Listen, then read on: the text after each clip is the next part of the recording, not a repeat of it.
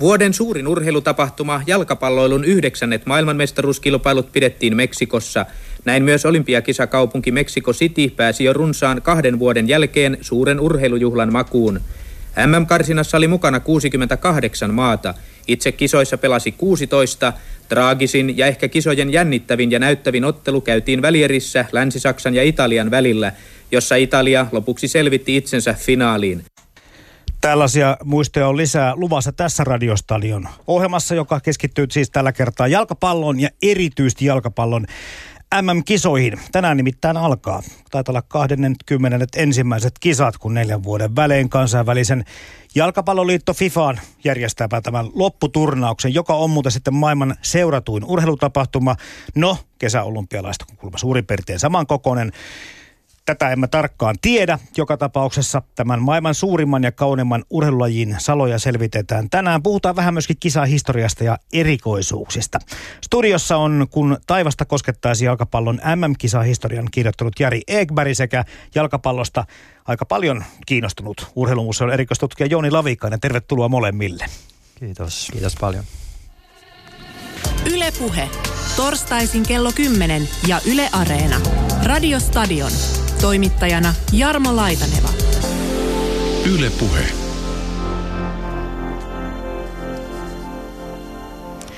Siinä kuultiin Katja Hilska-Keinäsen poimima arkistoosuus oli Meksikon kisoista. Te olette molemmat tätä asioita tutkineet. Mitäs Meksikon kisosta tulee mieleen ensimmäisenä?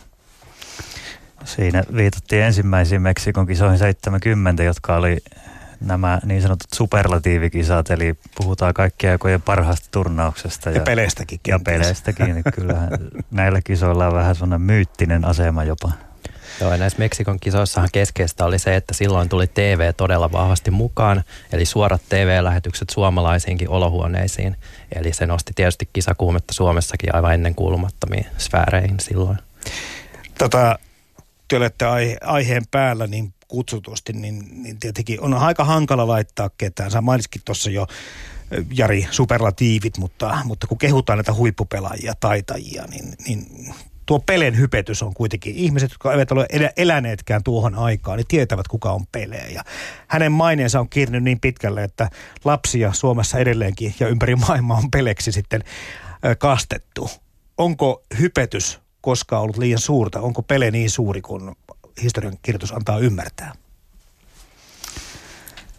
No tuohon nyt on aika vaikea suoranaisesti vastata, mutta tota, eikö se vähän ole niin kuin alasta riippumatta niin, että tällaisia suuria maailman megatähtiä hypetetään aika paljon, että ei se oikeastaan rajoitu pelkästään jalkapalloon. Jotkut pitävät Maradonaa esimerkiksi suurempana niin kuin jalkapallotaiturina kuin pelejä. No tässä on vähän koulukuntaeroja, koulukuntaeroja ja, ja sitten myös näkö, näkökulmaeroja, että kun Maradonahan on, on niin kuin persoonana ja vähän sellainen elämää suurempi hahmo toisin kuin pelejä, joka aika pitkälti muistetaan sitten lähinnä nimenomaan jalkapallokentiltä, että tässä voi jokainen sitten tehdä omat johtopäätöksensä. Mä näkisin, että se mikä näitä molempia yhdistää, että molemmat onnistu sillä suurimmalla näyttämöllä, eli juuri näissä jalkapallon MM-kisoissa. Ja sehän on juuri se näyttämä, jossa näitä sankareita nousee ja tehdään, ja varsinkin silloin, kun TV-kamerat on paikalla. Eli mehän ei hirveästi tiedetä näistä ensimmäistä MM-kisoista samalla tavalla, tai ei voida ikään kuin katsella niitä suuria tähtiä sieltä. Niin siksi Pele, joka onnistui kaksissa kisoissa kunnolla, ja Maradona, joka sitten näissä 86 kisoissa onnistui ja teki sen maailman silmien alla, niin se oli aivan keskeistä tässä, että – molempien vielä tämänkin hetkisessä maineessa. No jos verrataan tämän päivän kirkkaimpiin tähtiin Leo Messiin ja, ja sitten CR7 Cristiano Ronaldoon, niin kyllä heitäkin pidetään käsittämättömän taitavina ja, ja tämmöisenä supersankarimyytteinä jo tänä päivänä, mutta kumpikaan ei tarvitse olla maailmanmestari.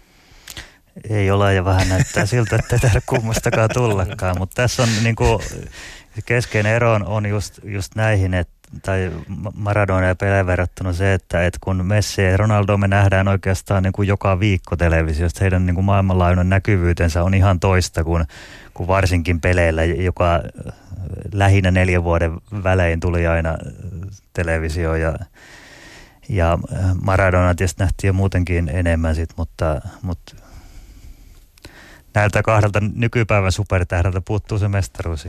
Saa nähdä, miten Niin, ja ehkä se myytti häviää. Iso, iso kysymys tietysti Argentiinassa, jossa Messi ei koskaan voi päihittää sitä Maradonan ikään kuin varjoa, jos hän ei voita ma- tai johdata joukkuettaan maailmanmestaruuteen, vaikka todellisuudessa Maradonakaan ei sitä yksin tehnyt silloin. Että mm-hmm Tästä muuten hei, hyvät herrat, jatketaan sitä loppupuolen lähetystä, että itse kyllä tain, taisin kyllä lyödä nyt tänä vuonna Argentiinan puolesta vetoa, mutta se ei tarkoita sitä, että kannustaisin heitä. Mä taidan olla enemmän tälleen niin kuin Englanti, Belgia, Uruguay linjalla, mutta ei mennä vielä tähän, tähän hommaan. Tota, nyt on alkamassa siis tänä päivänä ensimmäinen matsi MM18 kisoissa.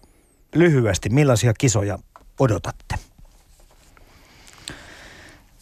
No tietysti nyt kun pelataan taas Euroopassa, niin jos miettii historiaa, niin eurooppalaiset vahvat maat on ollut aina vahvimmillaan Euroopassa ja, ja muilla on sitten ollut vähän vaikeampaa. Saa nähdä, miten se nyt sitten tällä kertaa näkyy, mutta niin kuin yleisesti ottaen mä odotan se aika niin kuin, sanotaan nyt perinteisiä kisoja siinä mielessä, että, että isot maat tulee olemaan taas ne kovimmat, että, että ei yllätyksiä, et niinkään. No yllätyksissä on aina se, että kun niitä on niin vaikea ennakoida. Nehän ei muuten olisi yllätyksiä. mutta Joo, Mitäs Jouni? Jo, joku tulee aina yllättämään, mutta mä luulen, että se yllätys tulee sitten jäämään vaikka niin puolivälieriin tai neljännesvälieriinkin mm, pääsemiselle. Että ne, ketkä siitä menee pidemmälle, tulee olemaan ja on aina niitä suuria maita. Niin loppuottelussa ja myöskin niin kuin neljän parhaan joukossa ja yleensä kahdeksankin parhaan joukossa on vaan ne tietyt maat, jos nyt ollaan ihan törkeästi rehellisiä joka ei kovin niin kuin paljon ehkä mielikuvitusta vaadi, jos yhtään lajia seuraa. Näinhän se on, että mm. jos vaikka joku Islanti sanotaan menisi puolivälieri, niin se olisi aivan niin kuin jättiläismäinen yllätys. Mm. No jos ajatellaan vielä, mennään taas näihin Venäjän kisoihin loppupuolella lisää, mutta entä sitten erikoista? Onko näissä kisoissa jotain sellaista, mitä aikaisemmin ei ole ollut? Tehdäänkö jotakin uusia avauksia sääntöjen tai jonkun toteutustavan suhteen?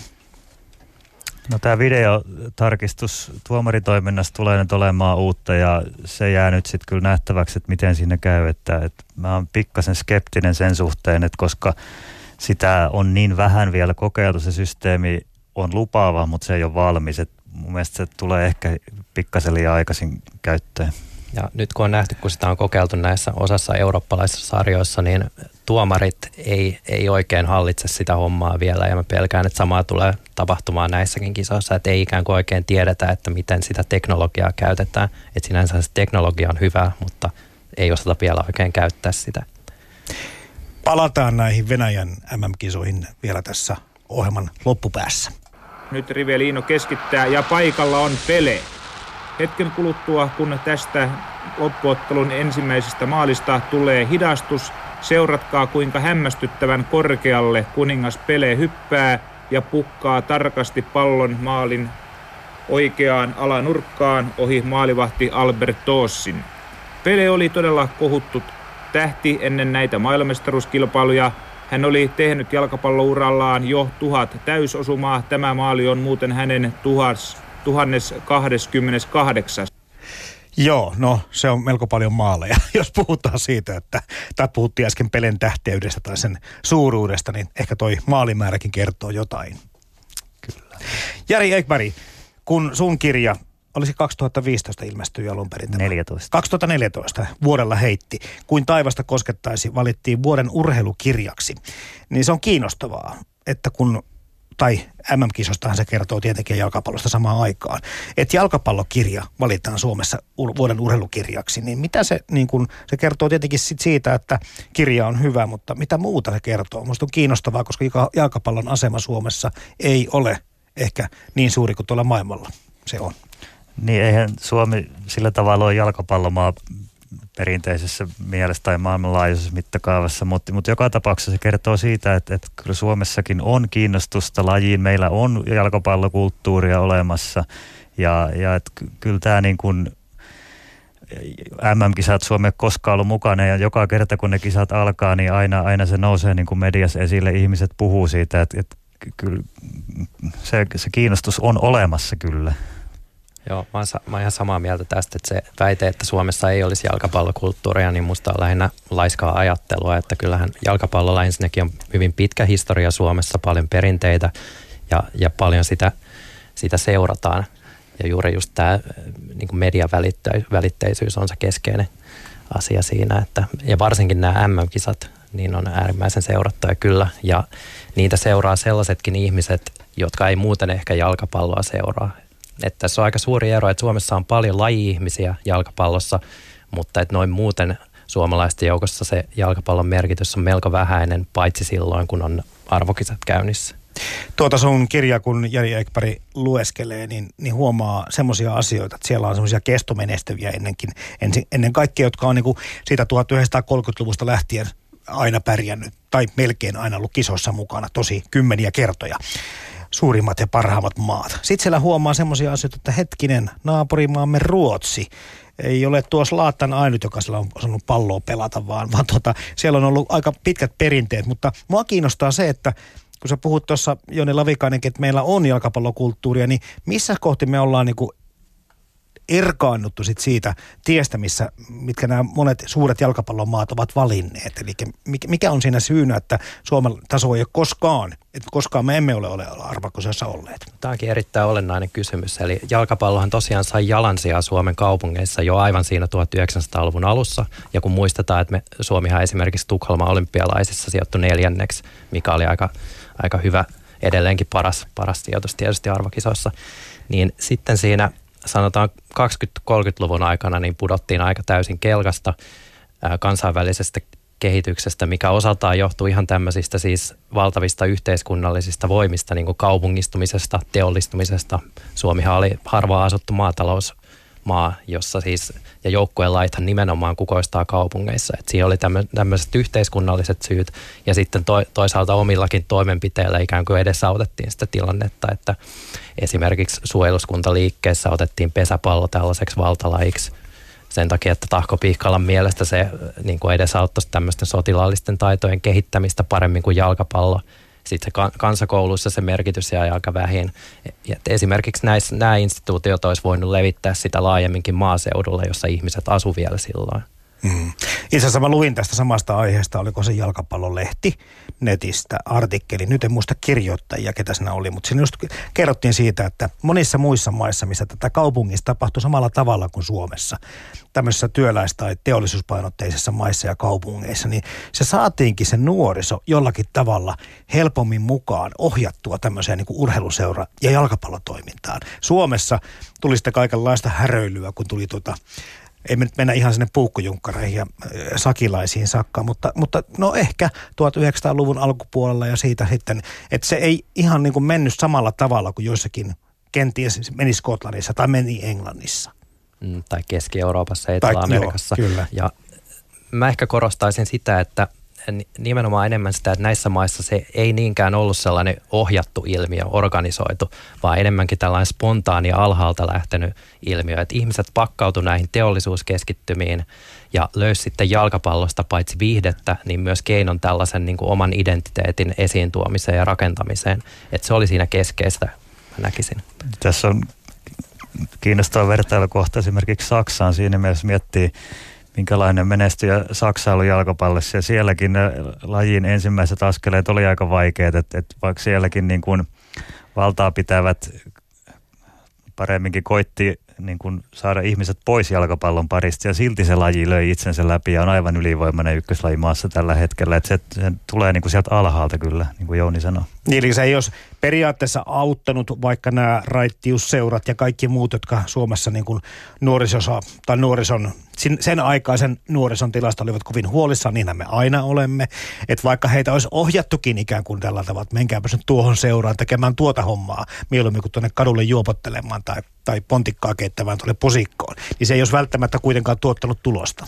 Näin mä väittäisin, että Suom- mm. Suomessahan oli tämän tyyppisiä järjestöjä hy- hyvinkin paljon, mutta yksinkertaisesti nämä tietyt keskeiset yhteiskuntaluokat nimenomaan kaupungeissa, ne oli vaan liian pieniä. Että se, se kelkasta putoaminen oli aivan väistämätöntä 20- ja 30-luvulla. Sitten se tilanne muuttui toki, kun Suomi kaupungistui hyvin nopeasti 60-70-luvulla. Mutta sitten taas se laji, joka onnistui hyödyntämään, se olikin jääkiekko eikä jalkapallo. Niin, totta kai tässä on paljon sitten tämmöisiä sattumalla merkitystä sitten näissä, että jos sattuu tämmöinen yksi puuhamies olemaan, kuten vaikka tuossa tahkopiikalla tuli mainituksi, mutta kyllä myöskin jääkiekolla oli tämmöisiä hyvin edelleenkin rautakansareina tunnettuja tyyppejä, jotka tekivät valtavasti sitä työtä yhden lajin nostamiseksi ja ovat onnistuneet siinä aika paljon. Puhutaan vielä vähän aikaa historiasta ennen kuin mennään eteenpäin. Brasilian ja Ranskan huikea peli, näiden kisojen todellinen finaali, päättyi rangaistuspotkukilpailuun, jossa tähtipelaajatkin epäonnistuivat. Ensin Joel Batz torjui Brasilian Sokrateen laukauksen, sitten vuorostaan Ranskan Michel Platini latasi pallon katsomoon, ja kun vielä Brasilian Julio Cesarkin epäonnistui rankkarissa, niin ottelun sankariksi nousi parisilainen Luis Fernandes, joka sijoitti pallon varmasti Carlosin selän taakse, ja näin Ranskan voitonjuhlat alkoivat. Niin, tässä puhuttiin jo siitä, että tuo lähtökohta jalkapallolle Suomessa on tietenkin ollut erilainen, mutta sitten tässä mm, yhdessä radiostadion jaksossa saattoi olla Jöran Stub, joka kertoi, että että tota, Suomi on siitä semmoinen niin kuin, tietysti hienokin maa, että meillä urheillaan ja harrastetaan aivan kaikkia lajeja suurin piirtein, mitä maailmasta löytyy. No onhan näitä paikallisia pesäpalloilmiöitä sitten tuolla Skotlannissa, en muista mikä senkään mailla nimi on, mitä se lajin nimi on, mitä ei pelata, missään muualla. Mutta tarkoitan, että Suomi on hirveän tasa-arvoinen maa näiden kaikkien lajien kanssa. Nyt mä viittaan siihen Islantiin, josta pikkusen jo puhuttiinkin. Pääsee pitkälle tai ei, mutta on kumminkin päässyt MM-kisoihin saakka. Ja on pieni väestöpohja, kolme tuhatta, kun siellä on asukkaita. Mutta Island taas ei ole tunnettu ehkä sen taas siitä, että heillä olisi joka lajissa edustusta ja joka lajissa pyrkimystä huipulle. Sen sijaan Suomessa kyllähän me aika niin kuin laajalla skaalalla pärjätään, jos ollaan katsottu niin kuin olympialaisia tai arvokisamitalisteja kaikista urheilulajeista. Kyllä se vähän näin on ja, ja sitten toisaalta kun miettii just tämmöisiä, jos nyt mennään vaikka Etelä-Amerikkaa, miten jos katsoo heidän urheilukulttuuria, niin eihän sinne mahdu paljon muuta kuin jalkapallo. Et vaikka ne, siellä on isoja maita väestöpohjaltaan, mutta, mutta niin kuin siellä, siellä ei mikään laji pääse niin kuin lähellekään ja, ja, ja tota, se, on, se on aivan ylivoimainen ja se on yksi, yksi selittävä tekijä siinä, että miksi, miksi ne aina vaan sieltä tulee ne pienet uruguait ja, ja onneksi tulee. Onneksi tulee kyllä. Mm. Mm. Su- Suomessahan kansallista identiteettiä on jo hyvin pitkään rakennettu pelkästään käytännössä olympialaisten avulla, olympiaurheilun avulla. Se on ollut aivan siinä keskiössä. Ja se on sitten vähän ongelmallista, jos haluaa pärjätä tämmöisessä jalkapallon kaltaisessa äärimmäisen kilpailussa lajissa, jota pelaat siis ainoassa aidosti globaalissa lajissa. Mm. Joo, ja ehkä sitä voidaan olla ylpeitäkin siitä, että meillä ollaan tätä menestystä saatu sitten laajalla sektorilla, jos se on tärkeää kansakunnan identiteetin rakentamisen aineeksi ollut. Tulevaisuus sanotaan, että, että tietenkin kilpailu kovenee ja, ja niin poispäin, että voi olla, että tämä arvokisamenestys meillä alkaa pikkuhiljaa niin olla takana päin. En tiedä, tuleeko semmoisia aikoja, että huomataan, että kannattaisi ottaa panostamaan sitä ehkä enemmänkin just tämmöisiin globaaleihin lajeihin, kuten jalkapallo. Niin se on myös vähän, että, että mikä on menestystä, että, että onko se joku pienen lajin olympiapronssi sitten arvokkaampi kuin se, että, että kerran päästäisiin jalkapallon MM-kisoihin, että näitä on aika vaikea vertailla, että mikä katsotaan, että on menestystä ja mikä sen merkitys sitten kenellekin on. Mm. Ja toki sitä, sekin pitää muistaa, että jalkapallo kyllä, kyllä panostetaan monin tavoin Suomessa. Että palloliittohan on, on iso järjestö, saa paljon valtion avustuksia, harrastajamäärät on todella isoja. Että kyllä siitä, siitä massasta olisi mahdollista sen kautta saavuttaa parempaakin menestystä kuin mitä on saavutettu. Mitäs mieltä te olette näistä ohe, tämmöisistä lausahduksista ja sloganeista, mitä tuossa kuulee. Etenkin näin arvokisojen alla mediasta löytyy tämmöisiä, että ei jalkapallo ole osa elämää, vaan elämä on osa jalkapalloa. Ja, tai että kaikki, minkä olen oppinut elämästä, olen oppinut jalkapallosta. Nämä kertoo tietenkin sitten siitä, että jollekin tämä laji on hirveän tärkeä, mutta maalaako nämä teidän mielestä niin tämmöistä realis, realistista kuvaa siitä, miten suuri tämä jalkapallo oikeasti maailmalla on? Vai ammutaanko tässä vähän niin kuin fanin puolelta pikkusen yli? No jalkapallofanithan osaa ampua, osaa ampua yli aina. Rankkaritkin. paljon. Kyllähän tuollaiset lentävät lausahdukset, niin ne, ne lähtee kiertämään. On, moni meistä suomalaisistakin mielellään toistaa niitä eri yhteyksissä, että, että se siinä varmaan on. Että kyllä, kyllä ne jostain kertoo. Tota, mennään sinne MM-kisojen historiaan, mistä Jari Eikberg sunkin kirja kertoo. Eli ekat kisat pelattiin missä, minä vuonna, oliko se 1930? Kyllä, ja Uruguayssa ja pelattiin. Ni- nimenomaan siellä. Kuka keksi tämän ajatuksen? No se on siis oikeastaan kaikki suuret jalkapalloturnaukset, mitä Eurooppaan tulee, niin on, on ranskalaisten aikaansaamia. Et, et Ranskassa tuli niin kuin idea siitä, että, että järjestettäisiin jalkapallon MM-kisat, koska siihen asti oli, oli pelattu tietysti olympialaisia, mutta sinne pääsi tietenkin vain amatöörit pelaamaan ja, ja 20-luvulla alkoi ammattilaisuus sitten yleistyä Euroopassa, Itävallassa, Tsekissä, monessa maassa, Italiassa. Ja sitten siitä heräsi tietysti ajatus, että eikö ne kaikki parhaat pitäisi nyt sitten saada samaan turnaukseen pelaamaan, että kuka, kuka nyt oikeasti on se paras. Ja oikeastaan tämä on aika klassinen tarina siitä, että miten joku tällainen turnaus saadaan aikaan. Joo, kansainvälisessä olympiakomiteassa tosiaan eli hyvin vahvana tämä amatööriaate, eli ajatus siitä, että urheilijat ei saisi saada mitään korvauksia urheilemisesta. Ja toki se oli siis täysin, ää, se johti siihen, että oli syntynyt tällainen näennäisen amatööriyden tilanne. Että eihän Paavo Nurmi mikään amatööri tietenkään ollut. Mutta että jalkapallossa, niin kuin, niin kuin Jari sanoi, niin ammattilaisuus oli tosiaan edennyt ja tällaisen näennäisen amatööriden ylläpitämiseen ei enää ollut samanlaista mahdollisuutta enää edes silloin 30-luvulla. että kun nämä valtavat työläismassat oli ottanut lain omakseen, siihen oli tullut kaupallisuutta, ammattilaisuutta monin paikoin, niin oli FIFAn johtoportaan oli vain tunnustettava tosiasiat. Eli jos parhaat haluttiin mukaan, niin silloin ne kisat pitää olla avoimet ammattilaisille myös. FIFA iski kyllä näin jälkikäteen sanottuna kyllä kultasuoneen tässä hommassa, mutta ei se alku ihan nyt sitten niin kuin mennyt kivutta synnytystuskitta, voisi sanoa näin, että, että mukaan saatiin sitten joukkueita ja osa sitten jäi pois, eli niissä ensimmäisissä kisoissa, muutamissa sellaisissa, niin oli aika vaihtelevaakin porukkaa. Joo, siis jalkapallohan on aika konservatiivinen laji kaiken puolin ja se näkyy jännästi, että aina kun tällainen joku turnauskilpailu on, on aloitettu, niin siihen on aluksi suhtauduttu vähän nihkeästi. Se näkyy MM-kisoissa, se näkyy sitten myöhemmin EM-kisoissa ja, ja sitten vielä kun FIFA päätti myöntää ne ensimmäiset kisat Uruguaihin, jolle siihen maailman aikaan nyt ei ollut kovinkaan helppo mennä. Piti kaksi viikkoa istua laivassa, että pääsi toiselle maanosalle niin se ei eurooppalaisissa herättänyt niin oikein minkäänlaista mielenkiintoa. Kaikki merkittävimmät eurooppalaiset maat ilmoitti, että he ei ole mukana. Tässä Englantihan ei ollut ylipäänsä mukana kansainvälisessä toiminnassa siihen aikaan. Kuuluuko Englanti FIFA ollenkaan alun perin? Öö, nyt mä en muista kuuluuko se alun perin. Se on aina välillä, välillä kuulunut, välillä ei. Niin, eli siellä on katsottu vähän, joo. joo.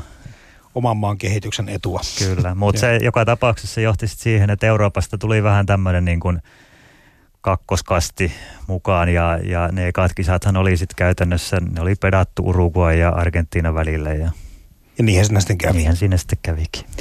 Keskeinen henkilöhän tässä oli tämä FIFAn puheenjohtaja Jules Rimet, joka, jonka nimeä tämä palkintopokaalikin kantoi, että, että hän oli se, joka sai nämä Euroopankin maat, ne jotka sinne meni, niin tulemaan mukaan omalla vaikutusvallallaan sitten puoli, puoli pakolla.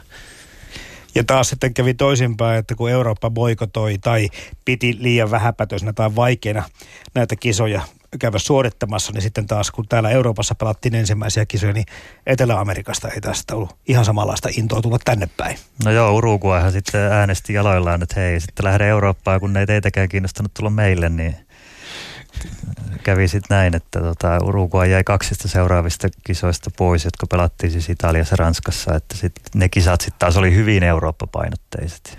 Siihenkö se niin kuin kulminoituu, kun puhutaan siitä, tai kerroit tuossa Jari Ekberg siitä, että, että käynnistysvaikeuksia oli. Eli saada niin kuin myytyä tämä ajatus näille jäsenmaille ja siitä, että tulkaa nyt kaikki tosiaan katsomaan sitä, että mikä, kuka meistä nyt sitten se kaikkein kovin tai paras on. Oliko muita tämmöisiä isoja haasteita, kun tämmöistä organisaatiota ja arvokisa perinnettä ruvettiin rakentamaan.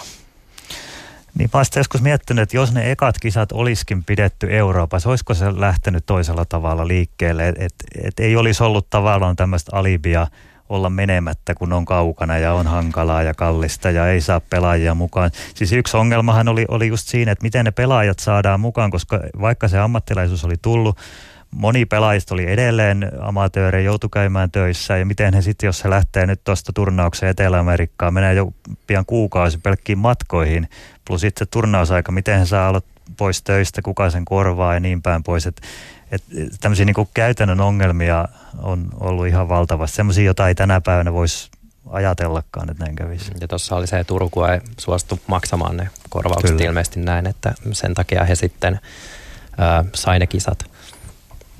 Tota, sitten tietenkin se, että joukkueen määrät olivat vähän toisenlaisia tuohon aikaan, ketkä yleensäkään ilmoittautuivat näihin lopputurnauksiin. Eli pelattiin paljon pienempiä turnauksia. Kyllä, ja lähinnä pelattiin siis Euroopan ja Etelä-Amerikan kesken. Vaikka ne on ollut MM-kisat alusta saakka, niin ei se nyt koko maailman asia ole ollut vielä, niin kuin puolet kisahistoriasta on ollut lähinnä Euroopan ja Etelä-Amerikan välistä mittelyä. Mm. Afrikka ja Aasia tuli mukaan vasta sitten 50, 60, 70-luvulta lähtien. Niin ja sitten taas tähän liittyy ehkä sitten se myöskin, kun joku miettii, että minkä takia, Näin en tiedä, kun puhutaan tästä, että Afrikka välillä alisuorittaa, en osaa sanoa alisuorittaako vaiko pelaako sillä tasolla, mikä heidän jalkapallokulttuurilleen on niin kuin mahdollista. Mm, no sehän pitää muistaa, että jalkapallo on monissa Afrikan maissa siis täysin suvereeni kaupunkikulttuurin muoto.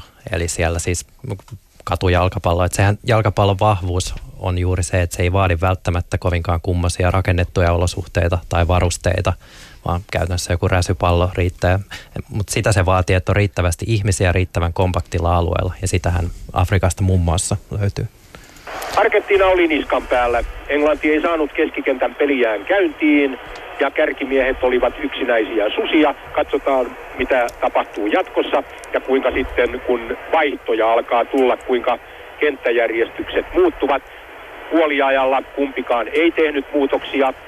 Joukkueet jatkavat samoin kokoonpanoin, kun Argentiinalla on vapaapotku ja kukas muu kuin Maradona. Kukas muukaan? No missä kohtaa Jari Ekberg ja Joni Lavikainen alkoi sitten muuttua, MM-kisat kehittyä, kasvaa isoksi? Tää, nyt puhuttiin jo siitä, että aloitettiin pikkujoukkueen määrillä ja, ja kisat tietenkin in, ennen tätä media-aikaa ö, olivat tietysti lehdistössä jonkin verran seurattuja niissä maissa, kun, missä futista yleensäkin harrastettiin. Mutta sitten jossakin vasta tapahtuu isoja muutoksia ja, ja laji alkoi kehittyä valtavaa vauhtia. Joo, tässä keskeistä oli sanoisin, että kaksi tekijää, eli ensinnäkin televisio ja toiseksi tämän television kaupallinen hyödyntäminen.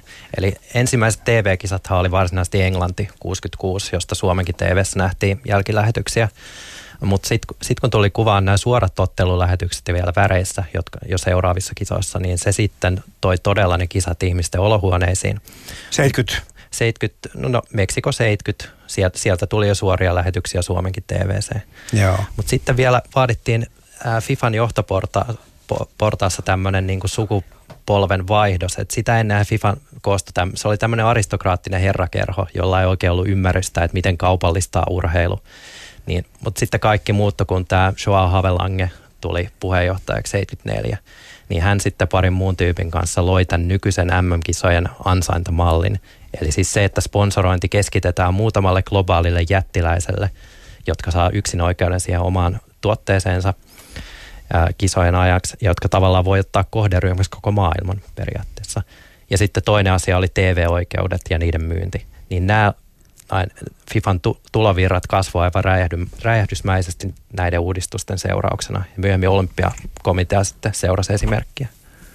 Niin, tämä Havelange, mistä puhuitte tuossa jo, Joona Lavikainen, niin tota, on siis tämän voisi sanoa norsutaudin takana osittain, nyt kun puhutaan lyhyesti vaikka sitä näistä nykyisistä ongelmista. Eli kun kaikki menee tarpeeksi suureksi ja sitten kun tarpeeksi paljon rahaa rupeaa liikkumaan, niin alkaa myöskin olla nämä lieveilmiöt.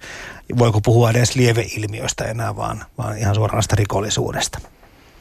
Viittaa tähän korruptioon ja kaikkeen tämmöiseen, mitä tämän lajin ympärillä sitten on. Joo, kyllähän nämä kaikki tämän päivän ongelmat ja tämä, mitä Fifasta puhutaan melkein rikollisjärjestönä, niin kyllähän ne ongelmat voidaan juontaa just sinne Havelangen alkuaikoihin. Sieltähän se, silloin se systeemi luotiin ja sitten se on vaan kasvanut ja kasvanut ja, Ja, ja mm. sitten kun, niin kuin sanoit, sit, kun sitä rahaa ri, liikkuu riittävästi, niin tämä on jotenkin tuntuu, että se on jopa väistämätöntä, että näin siinä käy sitten. Mm. Et FIFAhan sitten kun he sai näitä tulovirtoja, niin he kanavoi niitä ympäri maailmaa jalkapalloolosuhteiden kehittämiseen, mutta samalla siihen kyllä sitten kylvettiin siemenet tälle rakenteelliselle korruptiolle, että siellä alkoi esiintyä välistä vetoa ja muuta, muuta tämmöistä sitten, että ei ne, ei ne kaikki rahat todellakaan mennyt niiden olosuhteiden kehittämiseen jossa Afrikassa ja muualla, että, että siihen syntyi tämmöinen niin palveluksiin ja vastapalveluksiin perustunut kulttuuri, jonka perusteella niitä rahoja sitten jaeltiin ja niin edelleen. Tämä on yksi semmoinen kohta taas ihmiselämässä, että olisi niinku kiva, kiva olla tietämättä koska, koska tota niin, niin, me, jotka haluamme vain nauttia tästä jalkapallotaiteesta ja urheiluviihteestä, niin tuntuu kiusalliselta miettiä, että minkä verran mun pitää funtsia nyt näitä ongelmakohtia tässä elämässä, ihmisoikeuskysymyksiä tai, tai mitä vaan, lahjontaa, korruptiota ja kaikkia muita mädännäisyyttä, mitä tässä niin kuin taustalla voi löytyä. Mitä mieltä te itse Jouni Levikainen ja Jari Ekberg olette siitä, että minkälaisia niin kuin mittasuhteisiin nämä tämmöiset asiat pitäisi laittaa siinä, että onko se pysyttekö te nauttimaan, kun te mietitte, että ei jumakauta, minkähän takia Venäjä on nämä kisat oikeasti saanut, tai Katar, jos se pelataan seuraavat MM-kisat, että mi- millä summalla ja ketä on voideltu, vai pystyttekö te sulkemaan sen luukun ja katsomaan vaan sitten niitä taitavia suorituksia?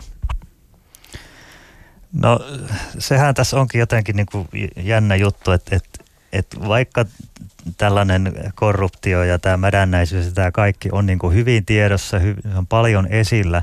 Ja silti kuitenkin tänään kello 18, kun se alkuvihellys tulee, niin se unohtuu. Et, et, niin kuin, ei se mulla niin kuin poistanut tavallaan semmoista, että kyllä mä edelleen pystyn nauttimaan siitä jalkapallon katselusta, että vaikka mä tiedostan ne ongelmat ja tiedän, että se on, se on täysin väärin ja asialle pitäisi tehdä jotakin, mutta, mutta ei se niin kuin poista sitä rakkautta lajia kohtaan silti. Mm.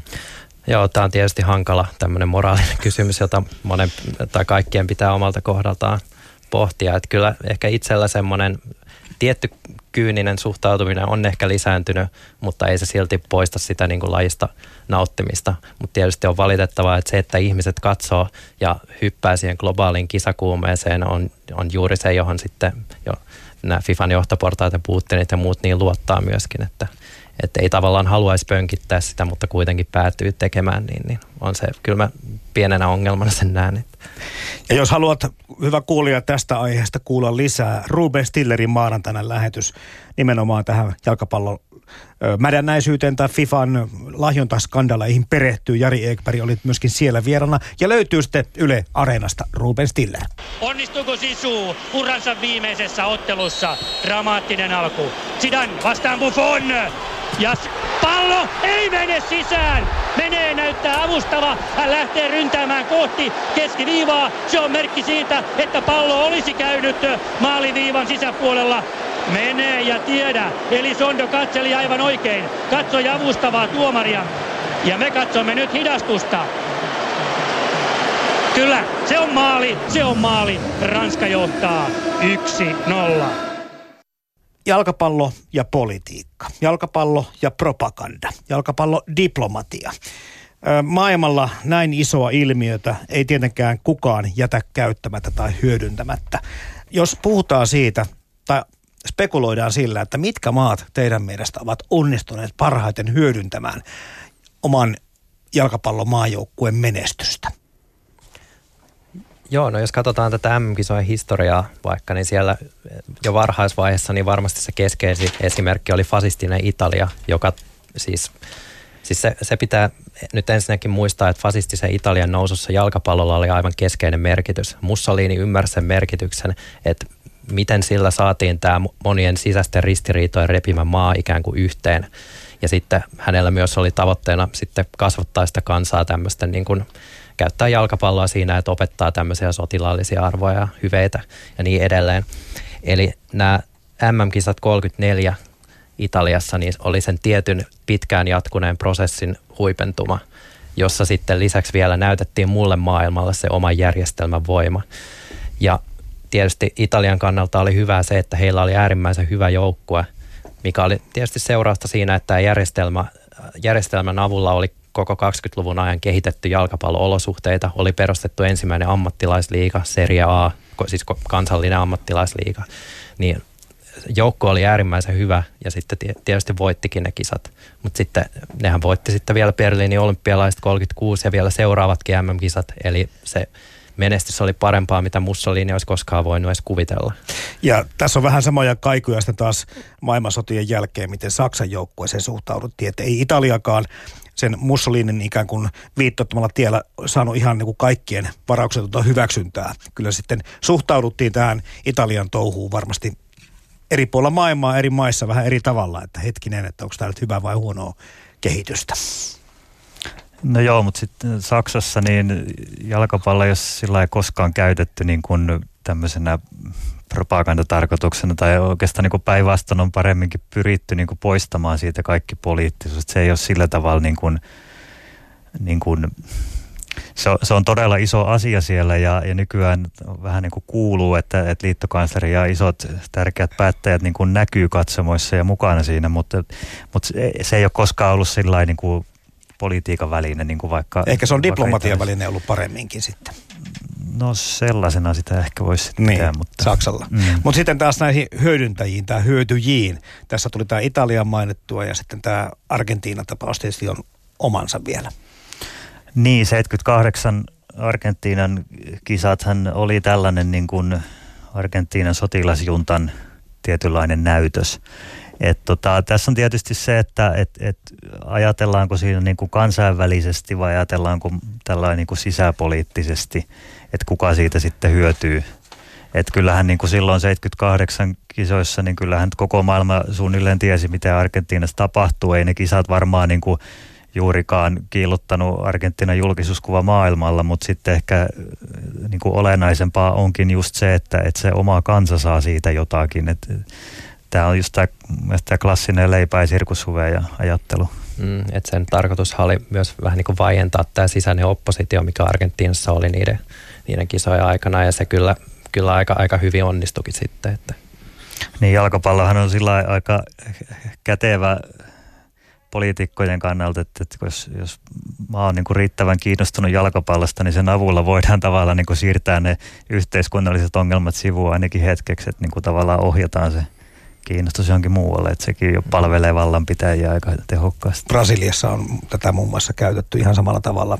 Suuri yleisö on sitten vaikka, me vaikka pompataan olympialaisiinkin, tässä Rio-olympialaisiin, niin että lakastiin tällä olympialaiskisoilla sitten tota ongelmat, yhteiskunnalliset ongelmat vähän niin kuin mato alla. Niin, ja jos miettii ihan Brasilia historiallisestikin, jos me muistellaan sitä 58-70 heidän kolme maailmanmestaruusjoukkuetta, niin siinähän oli suurimman osan ajastahan Brasiliakin hallitsi sotilasjuntta muistaakseni. Mm. Ja sitä ei oikeastaan muisteta, että me muistetaan vaan se, ne joukkueet, jotka siellä on. Eli, eli tota, kyllä siitä niin kuin jotain merkitystä varmaan on tämmöiselle. Viivalla ja sieltä tulee Messi! Sieltä tulee Messi ja laittaa kakkospallon maaliin! Muutama minuutti pelattu ja sinivalkoiset johtavat ja sehän tarkoittaa sitä, että katsomassa on bileet. Kolmas maali Messille jo näissä kisoissa ja nyt näyttää siltä, että näistä on tulossa kahden miehen kisat. Kuten etukäteen vähän oletettiin. Lionel Messi, kolme peliä, kolme maalia ja totta kai sitten Neymar rassipaidassa neljällä maalilla. Vahva alku. Saapa nähdä, onko näistä herroista jompikumpi sitten maailmanmestari näissä tulevissa kisoissa tai näiden jälkeen.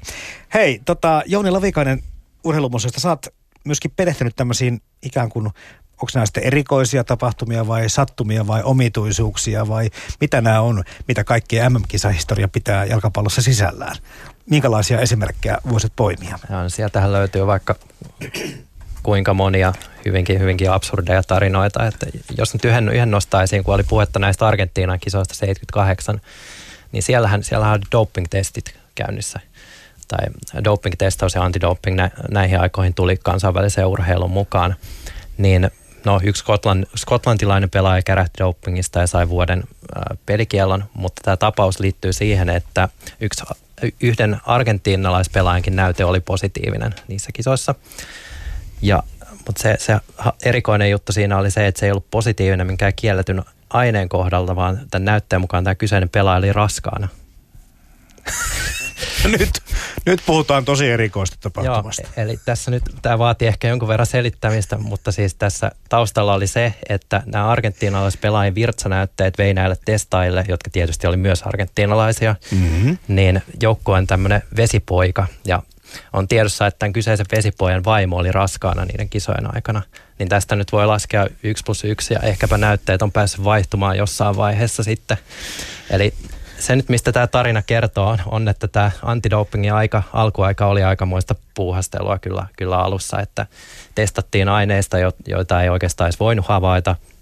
Ja sitten tapahtui just tämmöisiä sattumuksia, jotka johtu siitä, että ei ollut tämmöistä niin kuin ylikansallista riippumatonta organisaatiota, joka olisi tehnyt sitä, sitä hommaa.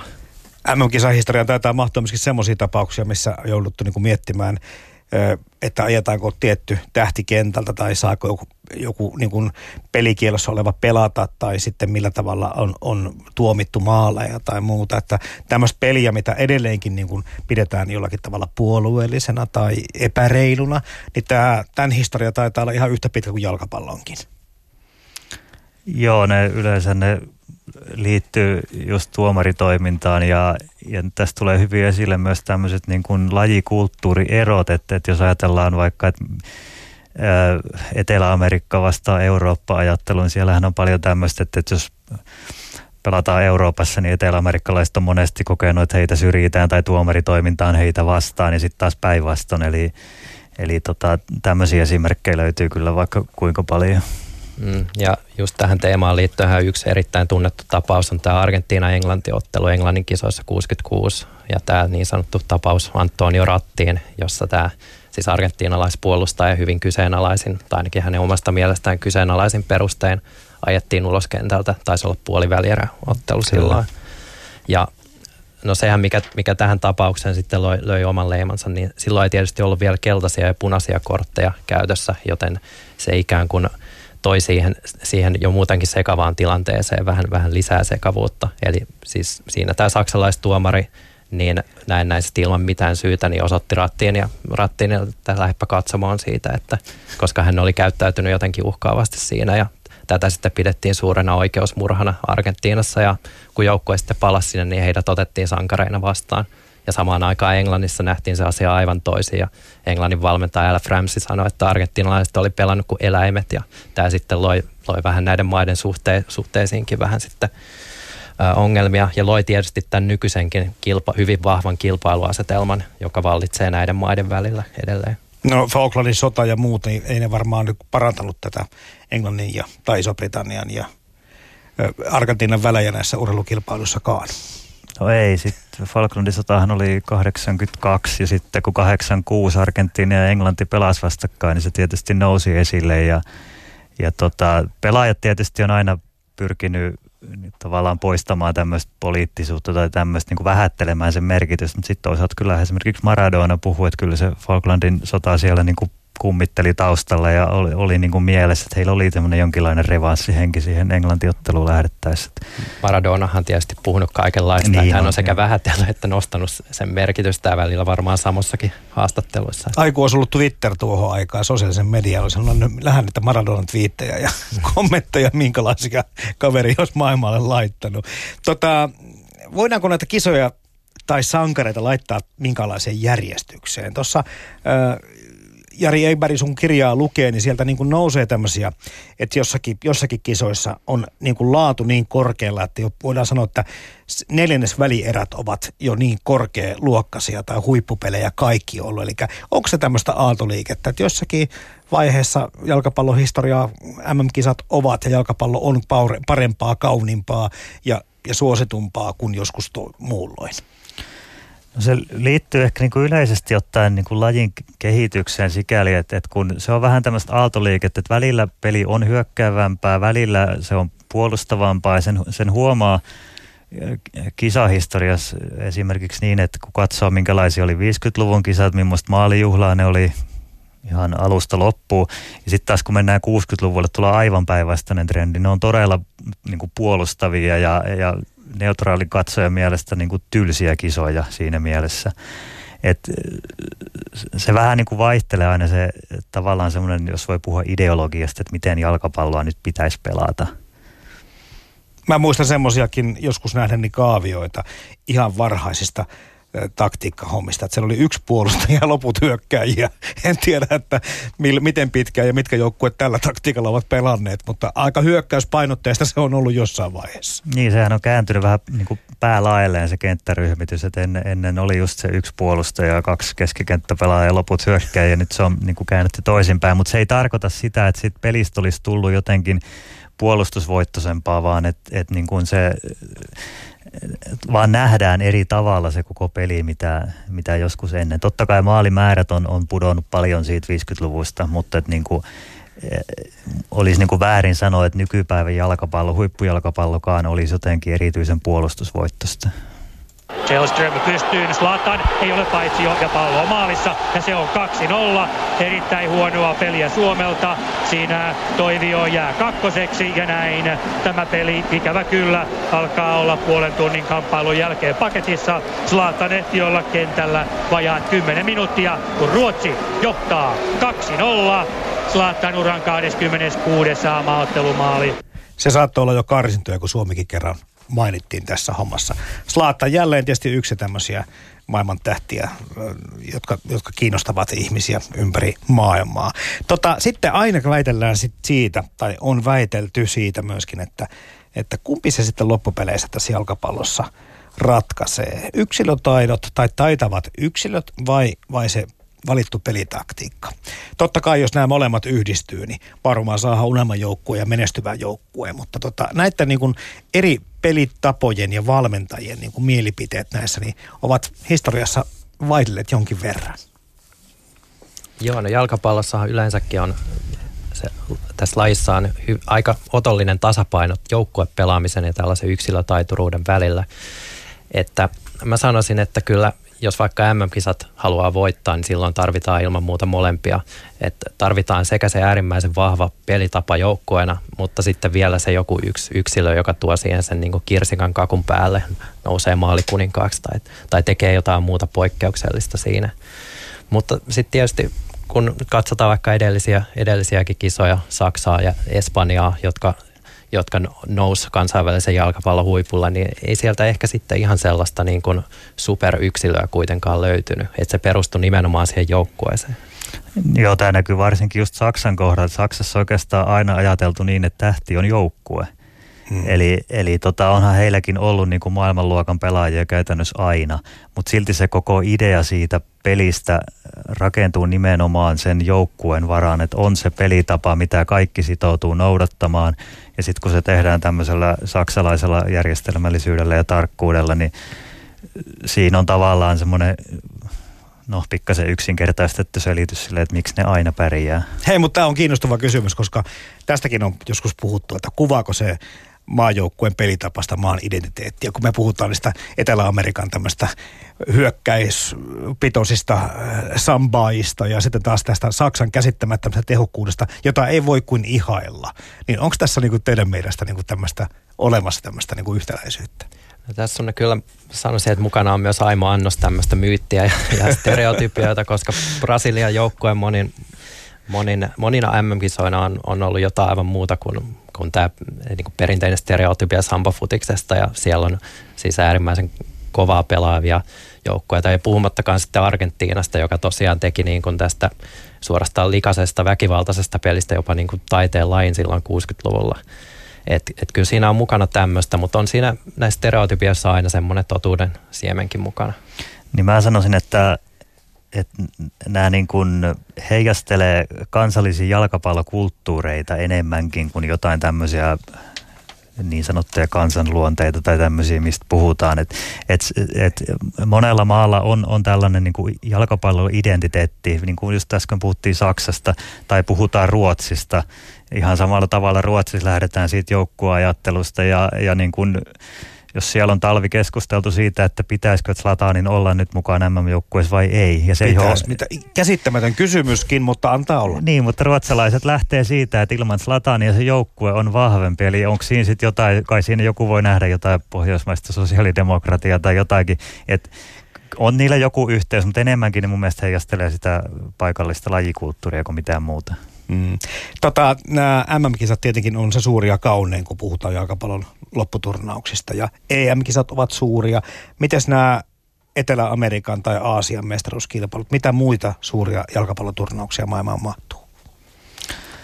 No kaikilla maanosilla on, on niin kuin omat mestaruuskisansa ja, ja Etelä-Amerikan, Copa Amerika on näistä tietysti se, niin kuin, se on vanhin ja se on, on niin kuin myös merkittävin EM-kisojen ohella tietysti.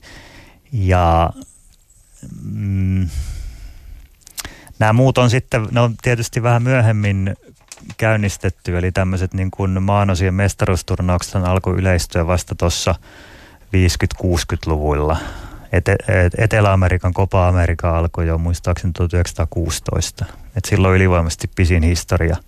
Et sen ongelma on lähinnä ollut se, että sitä on pelattu niin epäsäännöllisesti – että siinä ei ole todellakaan ollut mitään säännöllistä neljän vuoden rytmiä, niin kuin vaikka nyt EM-kisoilla on ollut. Joo, kyllä se, että EM-kisat ja Copa America on, on näistä muista turnauksista ylivoimasti merkittävin, niin sanoisin, että johtuu siitä, ju, juuri tästä historiasta, että Eurooppa ja vanha manner, Etelä, Etelä-Amerikka, niin ne on ne jalkapallokulttuurin tavallaan kehdot, josta se on lähtenyt nousuun. Niin, että kyllä se historiaperinteet niin on se, mikä tekee niistä tänä päivänäkin merkittävin. Ja niiden, niiden voitto, siis jonkun Copa Amerikan voitto on Etelä-Amerikassa äärimmäisen iso, iso ja merkittävä asia. Niin, Copa Amerikasta voisi ehkä sanoa, että se on tänä päivänä maailman kovatasoisin maajoukkueturnaus, koska siellä, siellä, on niin kuin, siellä, siellä ei ole niitä heikkoja, paitsi no tietysti joku Venezuela, siellä on aina se huonoin, mutta mut sillä tavalla, että kun siellä on vaan se pieni määrä joukkueita, mikä johtaa väistämättä siihen, että se taso on kova. Et kun Euroopassa nykyään, jos em on 24 joukkuetta, niin ne huonoimmat on jo semmoisia, että ei niillä mun mielestäni olisi mm. niin kuin mitään lisäarvoa enää sille turnaukselle. Et mitä enemmän joukkueita, sen niin kuin, enemmän mukaan mahtuu myös huonoja joukkueita. Ja Etelä-Amerikassa tällaista ongelmaa ei ole, kun Copa Amerikaa pelataan. Joo, ja tietenkin toi mestareiden liika tai nämä liika tai seurajoukkueiden väliset kisat ovat sitten tietenkin tässä saaneet aika paljon viime vuosina, vuosikymmeninä sitä julkisuutta ja ovat vähän niin kuin nousemassa tämmöiseksi isoksi ilmiöksi tämmöisten merkittävien lopputurnausten rinnalle. Oikea metrimäärää tuossa ei ole millään. Siinä Beckham on oikeassa, mutta nyt sitten lähtee jalka puhumaan. Hän nostaa takaluukulle, jossa on Gerard ja Gerard nostaa sitten luukulle ja siellä on pitkiä miehiä, mutta ei ratkaisia. Siitä lähtee Beckhamin laukaus, mutta sekään ei mene ihan perille. Hyvä ajatus joka tapauksessa sinne taakse puolustuslinjan taakse, mutta tässäkin tilanteessa hyvin Ecuadorin puolustus selvittää homman. No niin, tuossa alussa jo vähän puhuttiin siitä, Jari Ekberg ja Joni Lavikainen, että millaiset kisat mahtaa olla sitten tänään käynnistymässä, kun oliko se kello 18 nyt sitten Venäjä Saudi-Arabian kohtaa avausottelussa ja siitä eteenpäin sitten useampikin peli päivässä kuukauden ajan on luvassa. Ja, ja tota, näistä kilpailuista, näistä lopputurnauksesta, mikäs näitä teidän mielestä niin kuin määrittää tai värittää? Minkä aiheiden teemojen ympärille, jos nyt se korruptio unohdetaan tai jätetään taustalle, niin tota, mitkä näitä muuten määrittää näitä kilpailuja? No tässä on tietysti puhuttu aika paljon just politiikasta, että Putinin propagandakisoista, mutta tota, jos ei me mennä nyt siihen, vaan keskitytään urheiluun, niin, niin tota,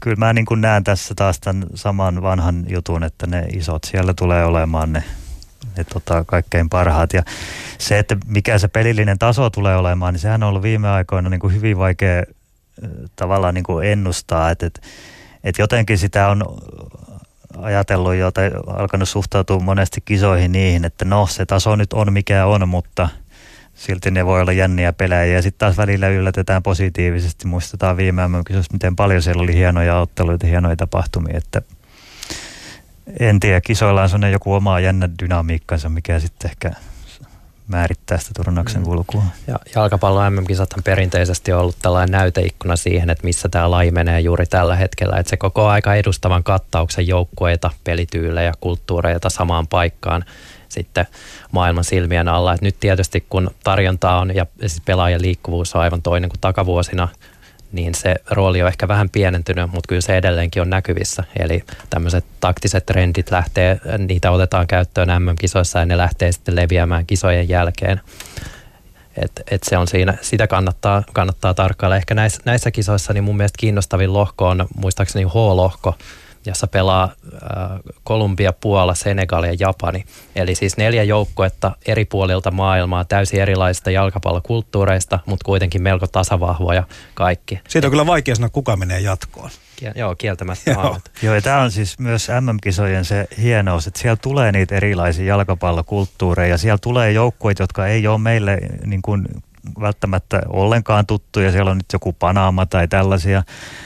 Ja, ja just se, että kun me, me saadaan katsella niitä, niitä Real Madrideja ja Barceloneja niin kuin joka viikko muutenkin, että nyt tulee taas jotain ihan muuta, pääsee uusia pelaajia esille, niin tämä on varmaan se yksi syy, miksi MM-kisat on niin valtavan suosittu, vaikka me kaikki tiedetään, että se ei todellakaan enää ole se maailman kovatasoisin turnaus. Mm-hmm.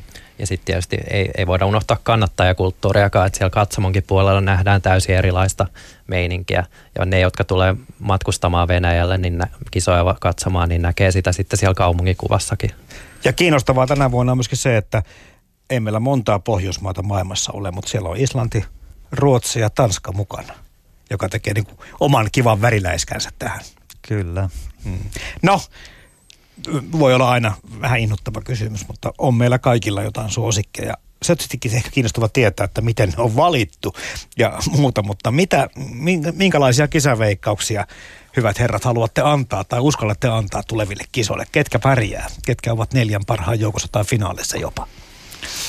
Mä oon elämäni aikana onnistunut muistaakseni kerran veikkaamaan mestarin oikein. mä no niin, aika... Mikä ei ainakaan sitten ole, kerro sinä se. No, no sen kerran kun mä tiesin, se oli Italia, niin se nyt ei ainakaan tällä kertaa ole se, joka voittaa. Mutta en mä, siis jos, jos mennään yllätyksettömästi, niin neljän parhaan joukossa on Saksa, Brasilia, Espanja ja Ranska, mutta et yksikin yllätys alkulohkos muuttaa taas sitä jatkokaavioa, niin mm mä toivon, että niitä yllätyksiä tulee. Jos nämä neljä on, on niin kuin neljän parhaan joukossa, niin sitten mä oon nähty aika tylsät kisat. Joo. Vielä eilen aamulla mä olisin valinnut täysin noin samat neljä joukkuetta, mutta eilisten Espanja, tapahtumien Espanja. Espanjan ää, leirissä, jossa siis valmentaja potkittiin pois kaksi Kyllä. päivää ennen kisoja alkua, niin, niin mä ehkä pudottaisin Espanjan pois siitä, koska ei se voi olla vaikuttamatta. Eli mä sanoisin, nostaisin Argentiinan sitten vielä siihen mukaan. Ja näistä ennakolta niin sanoisin, että Brasilia näyttää kyllä äärimmäisen vahvalta. Ja nyt kun ei ole näitä kotikisojen painetta ja ylilataustakaan, niin uskallan jopa veikata heitä. Vähän tuntuu siltä, että Argentiina ja Brasilia kyllä, mutta sitten Saksan ja Ranskankin ehkä voisin nostaa sinne, mutta saapa nähdä, saapa nähdä. Kiitoksia Jari Egberg ja Jouni Lavikainen. Ylepuhe. Torstaisin kello 10 ja Yle Areena. Radiostadion. Toimittajana Jarmo Laitaneva. Yle Puhe.